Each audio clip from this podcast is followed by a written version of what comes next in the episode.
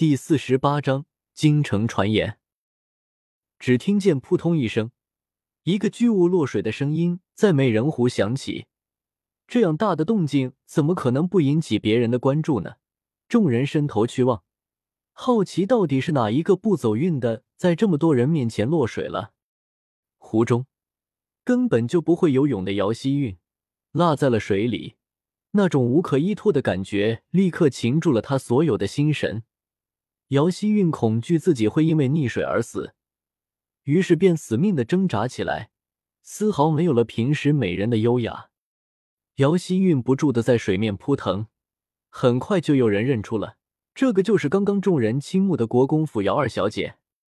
美人落水，自是不乏有人想要做那个救美的英雄。一个个男子跳下水去，终于有一男子将抓住了姚希韵。奋力的拖着美人朝着岸边游去。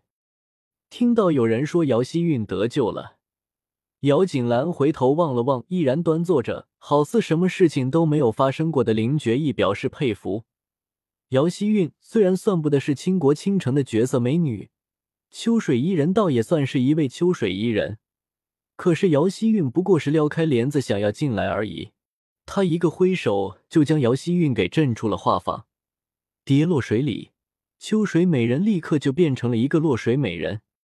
到了此时此刻，姚锦兰才发现自己当初直接去和这位爷谈交易是一件多么勇猛的事情。姚锦兰感叹：“所谓不知者无畏，说的恐怕就是自己了。”妹妹落水了，自己这个做姐姐的虽然不能亲自去救人，不过好歹也该去看一看吧。有了想法，姚锦兰起身朝着画舫甲板而去。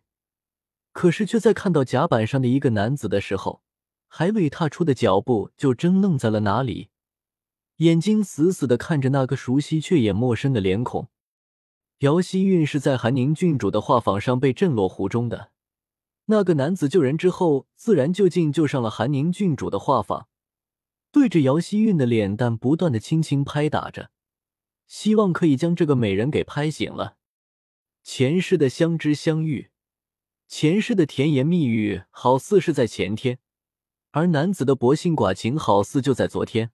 因为他的救命之恩，前世的自己将一颗纯真炙热的心全都给了男子，为他打点好一切，助他金榜题名，登上高位。可是等来的不是幸福的未来，而是噩梦的开张。那样一个惨烈的背叛，那样一个死无全尸的下场。即使是重生之后，姚锦兰也常常被噩梦惊醒，过往又如何得以忘记？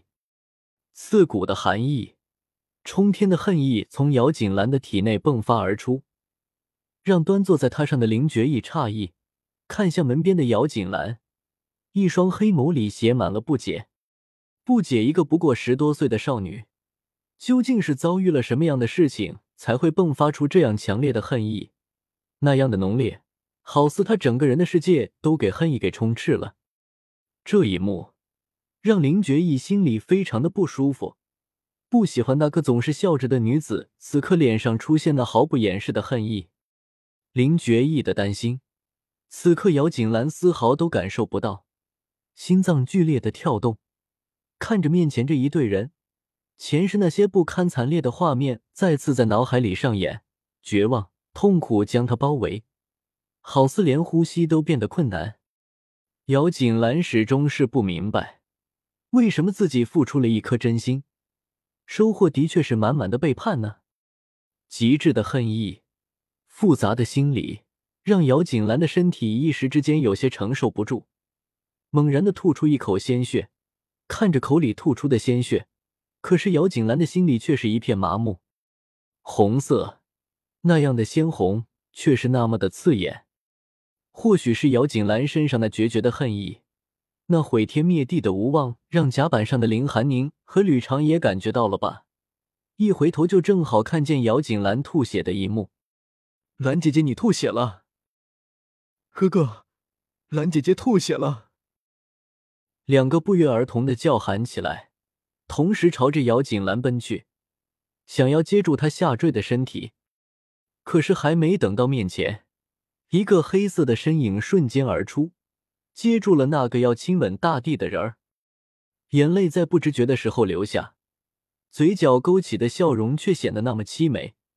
第一次，林觉意讨厌在姚锦兰的脸上看到笑容，不想要笑就不要笑，不笑难道哭吗？嗯，有你这么安慰人的吗？姚锦兰的嘴里虽然是这么说着，不过眼泪却是簌簌而下，很快就将林觉意黑色的玄衣沾湿。因为众人林觉意的出现，众人惊呼，反倒是没有多少的人去注意那落水的姚希韵。我累了，想要休息。姚锦兰被林觉意抱在怀里，此刻却什么心思都没有，只是有气无力的说出这么一句话：“我先带他走。”丢下一句话，林觉意带着姚锦兰飞身跃起，在湖面上三点两碰，很快上岸，消失在了众人的面前。京城里每天都有大大小小的事情发生着，无论是百姓。又或是王公贵族，一般都不大理会的。可是今天发生的事情，却将一直都在京城里默默无闻的姚国公府推上了风口浪尖。传言一，今天平南王府世子爷今天在画舫上暴揍一女人，而这个女人是姚国公府大小姐。要说京城官家贵族府里有好名声的小姐，自然也有坏名声的小姐。就好似虽然是一个树上的果子，你也不能保证所有的果子都是一样的甜美，不是？可是这么多官家贵族里，一直最让京城众人津津乐道的，便是这姚国公府了。其原因就是出在两位小姐身上。姚国公府大小姐姚锦兰，是典型的三无美女，粗鲁、愚昧、无知。而且每次和她在一起，都会发生一些什么不好的事情，所以她的美女称号是公认了的。姚国公府二小姐姚希韵，则是京城里有名的才女，更是京城里第一美女，熟知四书五经，通晓诗词歌舞，长相甜美，气质端然，也是京城里公认的美女。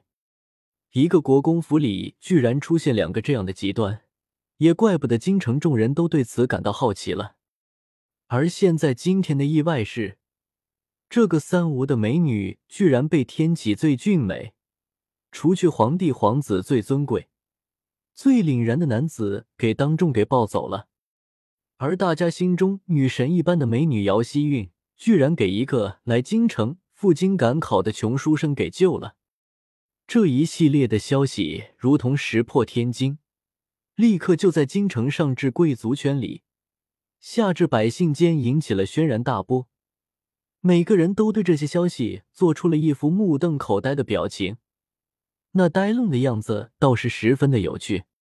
现在姚国公府的门前涌动着很多想要探听第一手消息的人，这一现状立刻就让府里的老夫人和杜氏不得安宁。老夫人震怒，姚希韵居然被一个穷书生被轻薄了。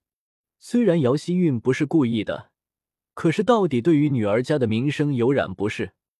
不过对于同样是被男子给抱了的姚锦兰，老夫人则是一句话都没有。原因无他，因为抱走姚锦兰的是平南王世子，那样一个伟岸的男子，老夫人巴不得得到这样一个孙女婿。老夫人还有心思在算计这些，而那边杜氏则是忙得鸡飞狗跳了。女儿好端端的出去，回来便说溺水昏迷了，至今都还未清醒。而且还更加不好的是，救女儿回来的还是一个穷书生，这个才是更加让杜氏感觉棘手的问题。虽然天启国风开放，对女子的要求倒也不如前朝那般严苛。不过，到底还是不许男女未婚配之前过多接触的。而韵儿跌落湖里，娇躯美颜已是叫很多男子都看来去，而且在众目睽睽之下被一男子抱回府中，女儿的名声算是毁的差不多了。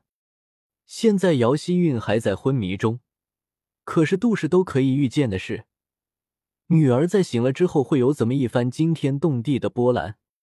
不过这些都和不在国公府的姚锦兰无关。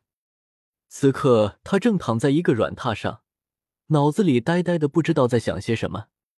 林觉义将姚锦兰给放在榻上的时候，不自觉的就放柔了动作，看着他脸上的泪水，眉头轻轻的皱起。或许因为两人都沉浸在自己的思维里，所以谁都没有发现林觉义的温柔，就连他本人都没有，却给一旁随身护卫的林一和林二看得清楚。因为之前已经见识过自家主子在这位小姐面前那些不同的表现，所以林一在看见这个场景的时候还能表现的淡定一些。可是林二就不淡定了，什么时候看见过自家主子这么温柔的一面呀？他刚发誓，世子爷就是对着王妃和郡主的时候都没有这么温柔过。主子从来都是冷冰冰的，就是面对王妃和郡主的接触时候。都稍微显得有些距离感，可是面对这位姚小姐，居然一点距离和违和感都没有。主子自己主动抱着姚小姐，而且在将姚小姐给放在软榻上的动作，那个神情都是前所未有的温柔。灵儿从来都没有想到过，温柔这个词语有一天居然会用在自己主子的身上。可是这个时候的姚锦兰却丝毫都感受不到。她只是沉浸在自己的世界中，恨意充斥着这个世界，好似他一个人待在一个黑暗的、没有一丝光亮、没有一点空气的世界中一般。他很难受，可是却不知道要怎么样从这个世界中逃离。林觉义蹲在姚锦兰的身边，看着女子，即使是闭着眼睛，眉头都深深的皱着，那样脆弱的，好似是玻璃娃娃一般，一碰就会碎。疑惑再次浮上心头，究竟是经历了什么，才会拥有这样浓烈的恨意，才会有那样千变的伪装？林觉一眼里的疑惑一遍遍的闪过，终究还是无解。